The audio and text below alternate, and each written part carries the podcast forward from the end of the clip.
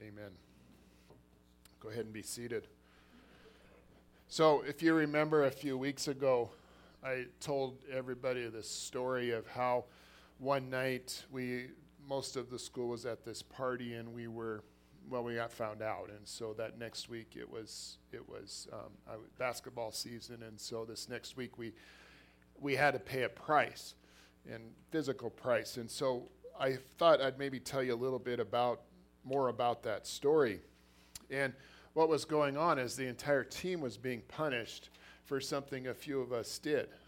The whole entire team was having to run every time at practice. And so I felt like, I needed to step up and say, hey, I was there. I was one of the ones that was there, that everybody else was being punished, or a lot of people for being punished for something they didn't do. So I know what I needed to do. I needed to come forward and go to the coach and say, hey, I was one of those people. And I knew there'd other be people that were there that wouldn't come, but I know I needed to do it. Something, like I said, I didn't want to do it because I knew what was going to come. I knew what the result was going to be. There was going to be trouble for me. And so one time after practice, I went to the coach and said that. And knowing that not everybody would, that I felt like I needed to take one for the people that were innocent, but also for the people that were guilty, that didn't come, and pay the price for them. And so when I did talk to the coach, and I did pay the price, the next week in practice was not a lot of fun for me at all. In fact, that's probably why it took many, many years before I even wanted to do any sort of running at all, because I got it all out that week. So today we're going to look at a story where Jesus, I think, he's getting ready to take one for the team. He's going to take one for the team. And really this team, it's not just his disciples. This team is all of us. It's everyone. He's going to take one for us all. And the life of Jesus right now, what's going to happen in his life in the next few days, it's in his disciples. It's as the title of the sermon, it's about to get real. It's going to get really real for him.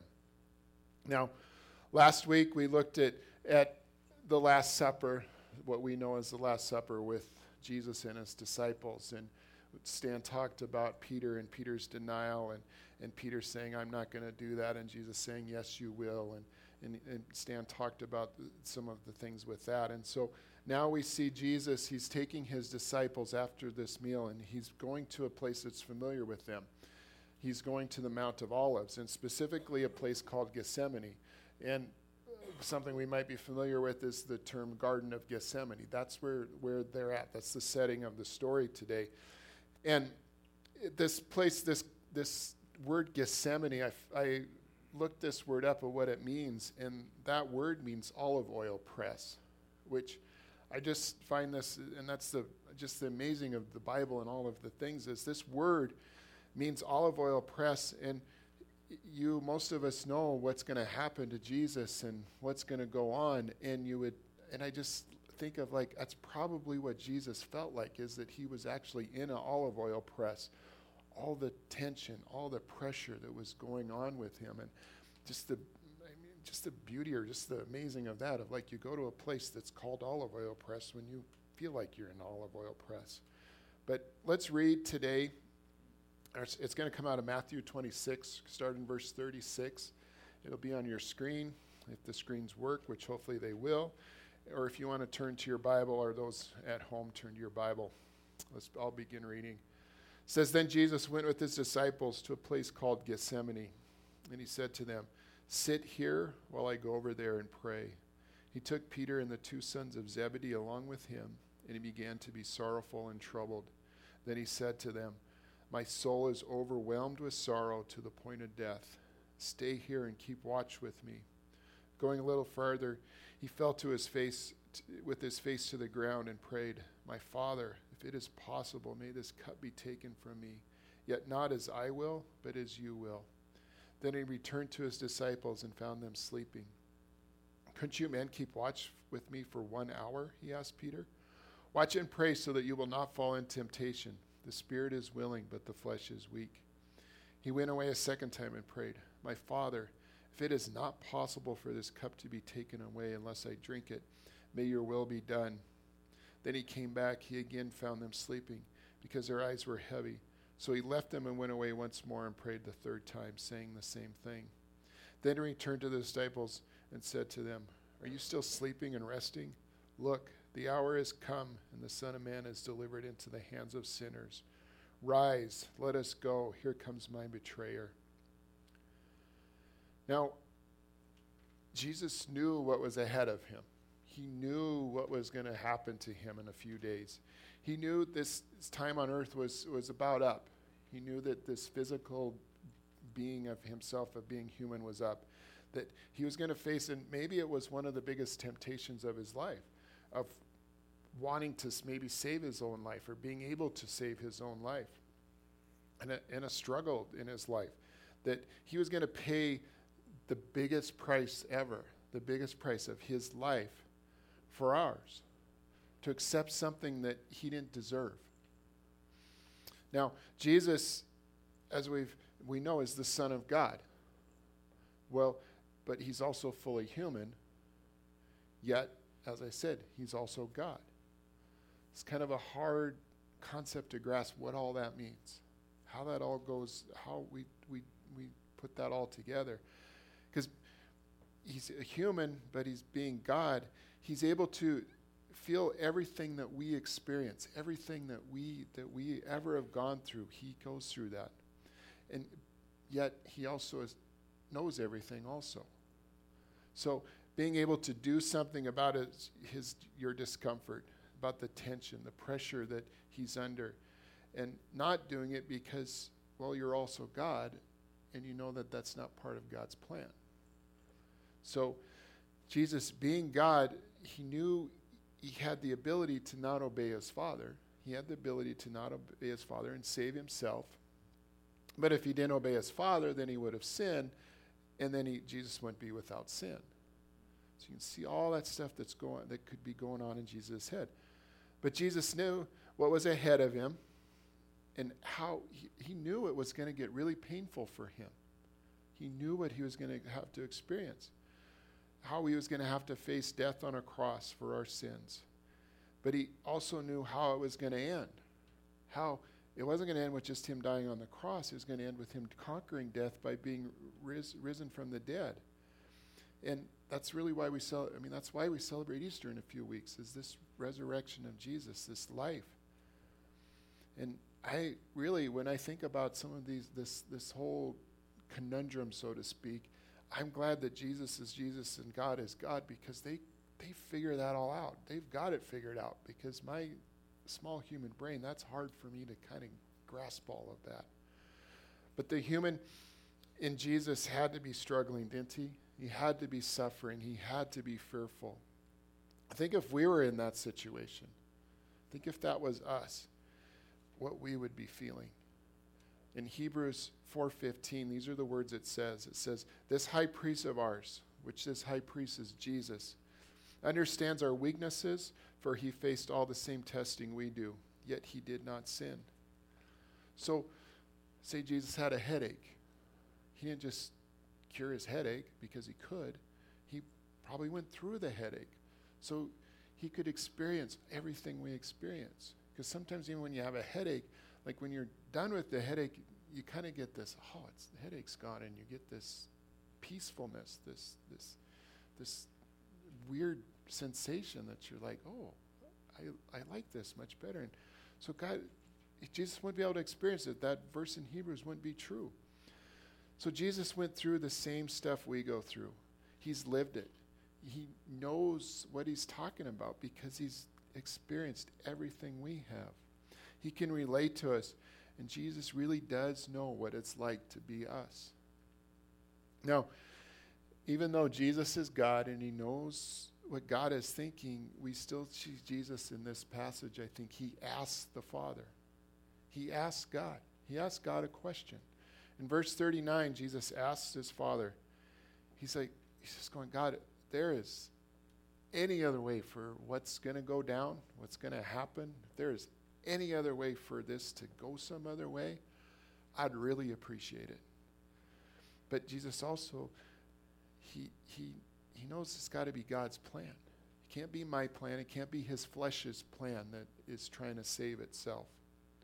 Now, example is just, I thought of this is that something when you already know the outcome, what it's going to be, is when you're speeding down the highway and you see those lights go on behind you and you get pulled over and the highway patrol officer comes to your window, asks you for your driver's license, your registration, your all of that information. You know it's going to happen, right? But some people still ask.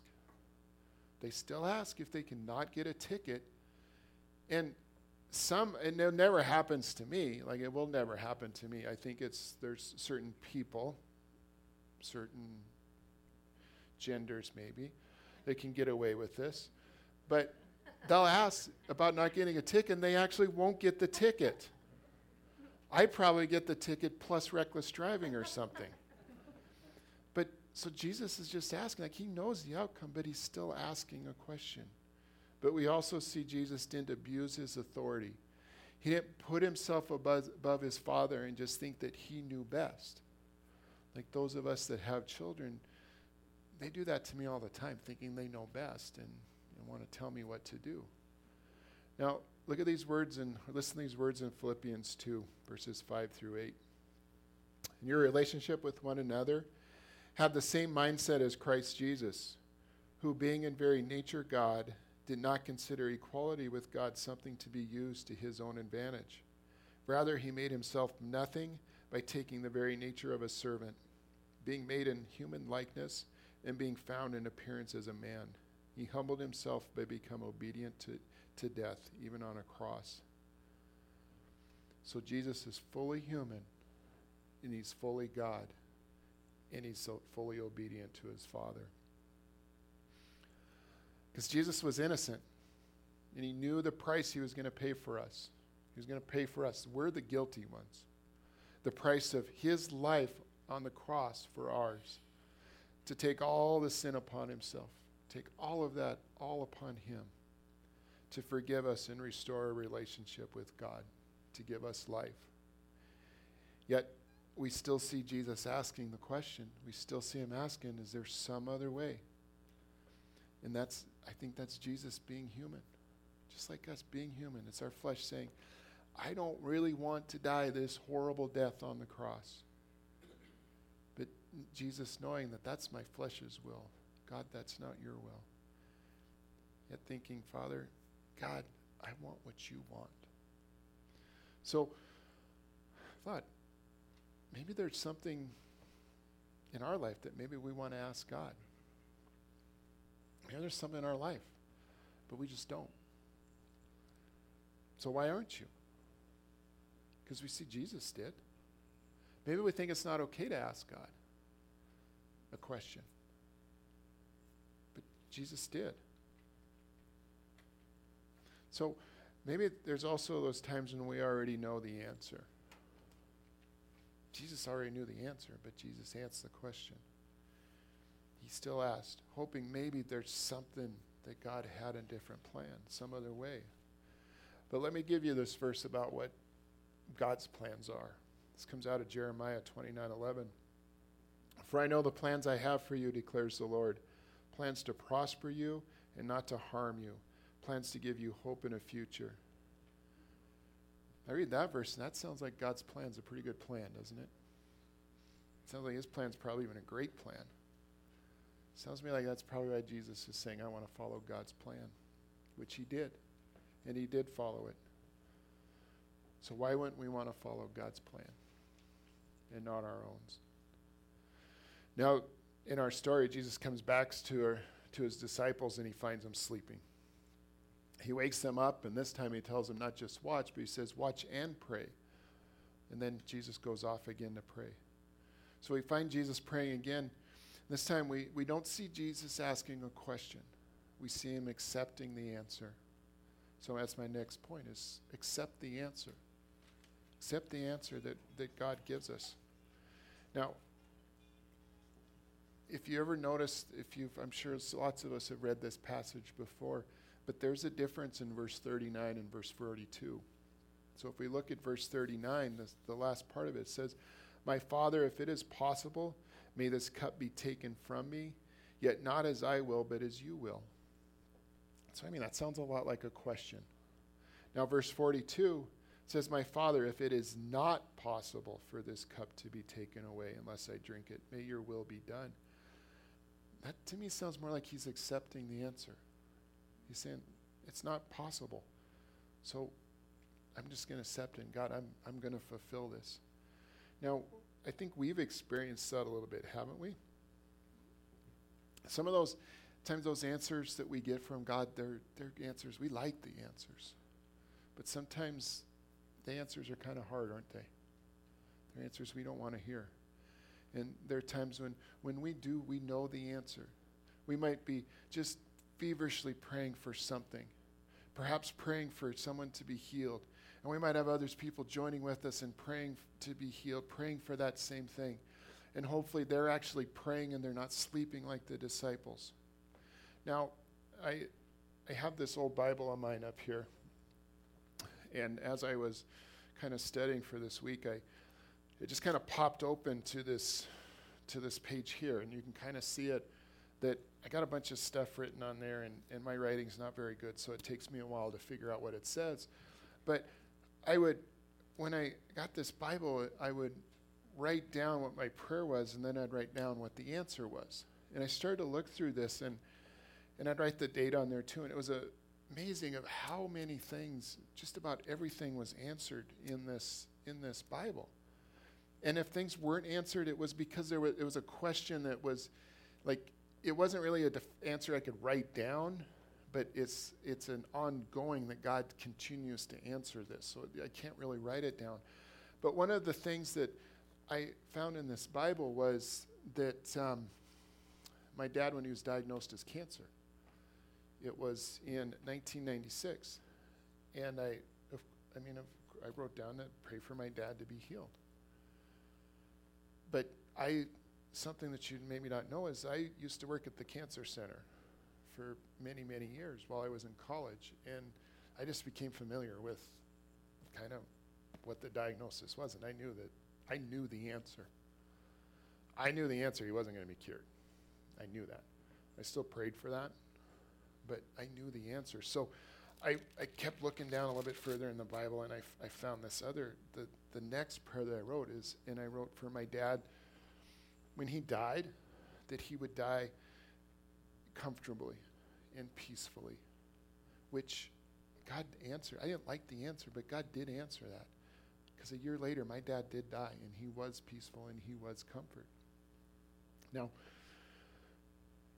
that verse I read in Jeremiah, that it says about God's plans. I've said this before, and maybe you've heard me, maybe you haven't, so I'll say it again, but God has a plan, and his plan is always good. Now, when that happened, I didn't really see the good necessarily, but I look back now, the plan for my dad, it was good. Because a few days before my dad passed away, I was with him, and he accepted Jesus as his Lord and Savior. He received that forgiveness for his sins. He received that forgiveness that Jesus gives us on the cross, accepting God's plan, accepting life. Now, I know, that's why I say his plan was good, because I was in the room. I saw that I'll be reunited with him at some point. Now, in our story, we see Jesus returning again to his disciples, and they're sleeping again. And this time he just let him sleep. He just let him sleep, and he went off and he prayed again. And then Jesus goes and he prays a third time. And I think when Jesus is, all of these times he's praying, and especially now, that he's just really arming himself for what's ahead. So that's my next point, is arm yourself for what's ahead. Now, out of this same story is in Luke, and so I want to read one verse or look at one verse out of Luke of this same version and history of Jesus in the garden. This comes out of Luke 22:43. It's on your screen. It says, an angel from heaven appeared to him and strengthened him. Now, this isn't the first time that we've seen an angel come to Jesus and an account of it and strengthen him. A few pages back of Matthew, if we look at verse 11 and we see the words I'll read to you soon, but this verse is right after the devil has tempted Jesus in the wilderness. Again, Jesus being tempted to abuse his power of being God, but yet being human. And we see this is after the devil was unsuccessful. And these are the words that Jesus says. He says, "Then the devil left him, and angels came and attended him." What I want us to see is that 3 times Jesus went and prayed to his Father. 3 times he came and he's got that strength from God, from Father. And I just want to say that we have that same God. We have that same ability that we can pray to God too and gain that strength. Now, Philippians 4:6 through 7. I'll wait a second for it to hopefully be back on the screen. It's coming up. It says, "Do not be anxious about anything, but in every situation, by prayer and petition, with thanksgiving, present your requests to God, and the peace of God, which transcends all understanding, will guard your hearts and your mind in Christ Jesus." Now, some of the stuff I've been talking about, the story about my dad, and all of us have probably experienced this, is that we know life isn't Disneyland all the time, is it? It's not always just a whole bunch of fun. There's hard things, like Jesus was going through hard things. Life doesn't go the way I wanted it to do. Someone close to us does get ill, and they don't recover. That we might be injured. We might have something wrong, and we're going to face this long road of recovery.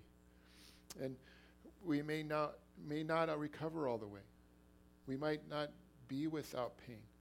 And that there's people close to us that they hurt us, both physically and emotionally, sometimes both. People let us down, they disappoint us. All kinds of things can happen along this journey of life.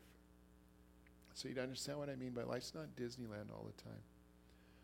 So what if we follow Jesus' example in this story of we just ask God.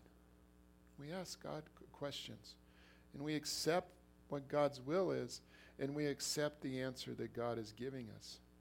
And then we, by praying to him, talking to him, asking his questions, God arms us with strength. And as the verse I just read, let God guard our hearts and our mind. And that following this example of Jesus by coming to God and praying to him, talking to him, gaining strength of what's ahead. Now, some of you will remember this, or these words will sound familiar, but when Jesus taught us how to pray, if you look at some of the words in here and some of the things that are said, it reminded me of when Jesus told us how to pray. And you'll find some familiarity to this, I think. And so let me read that to you. It's come out of Matthew 6, starting in verse 6. It says, "But when you pray, go into your room, close the door, and pray to your Father who is unseen. Then your Father who sees what is done in secret will reward you. And when you pray, do not keep on babbling like pagans, for they think they will be heard because of their many words. Do not be like them, for your Father knows what you need before you ask him. This then is how we should pray. Our Father in heaven, hallowed be your name. Your kingdom come, your will be done. On earth as it is in heaven, give us today our daily bread. Forgive us our debts as we have also forgiven our debtors. And lead us not in temptation, but deliver us from the evil one." I see some similarities. Jesus going and praying. Jesus going by himself and praying. Jesus praying that God's will not be done, not his. When Jesus tells Peter to not fall into temptation, there's several little similarities that we don't really have time to discuss today, but I want us to see that when Jesus gave us those words, that at this time, he is really practicing what he preached.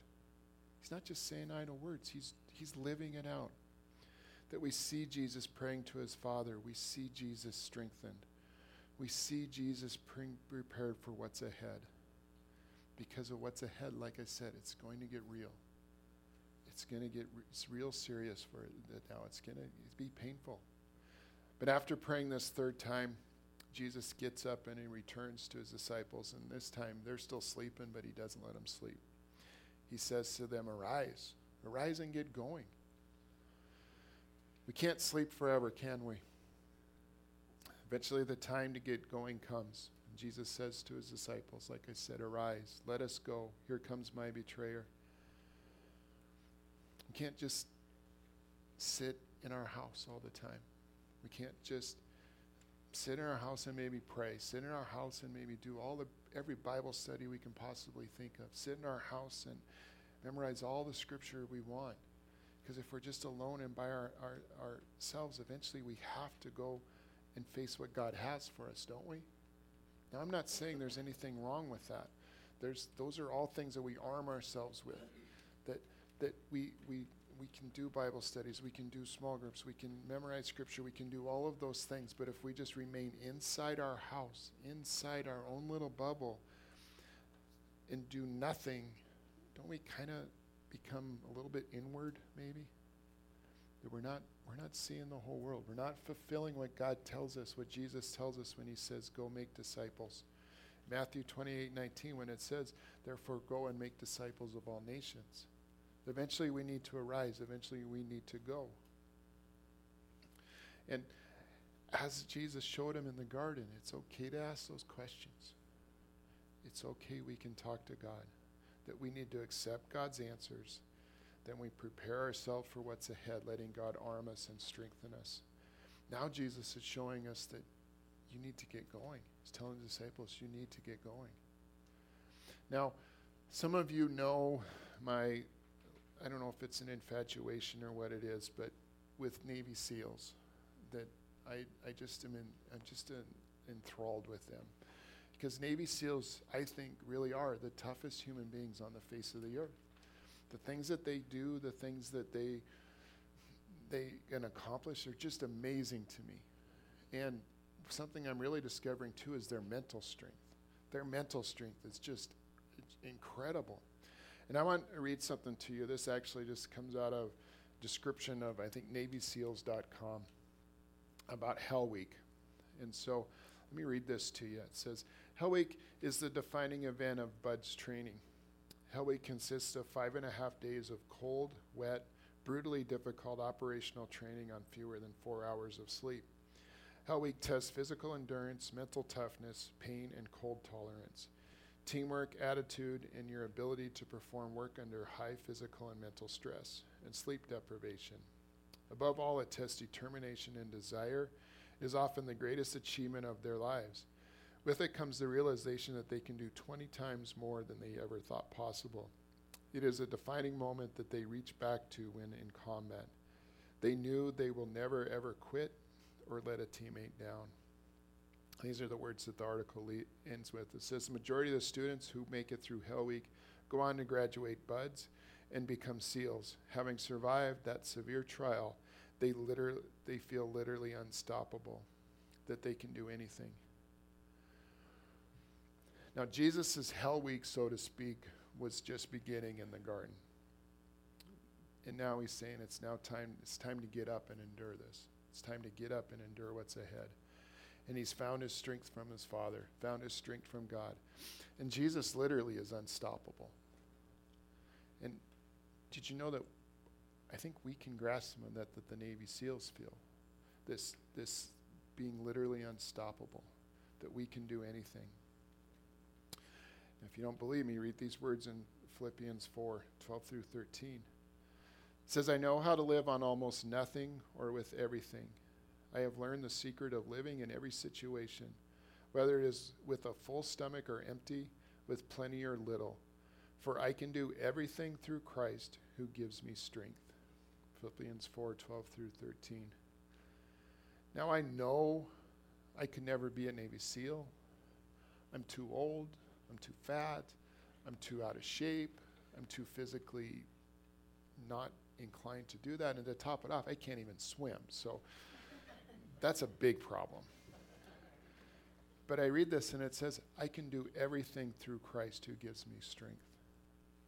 Now over the next few weeks, we're going to take a little closer look at Jesus' Hell Week and what he went through.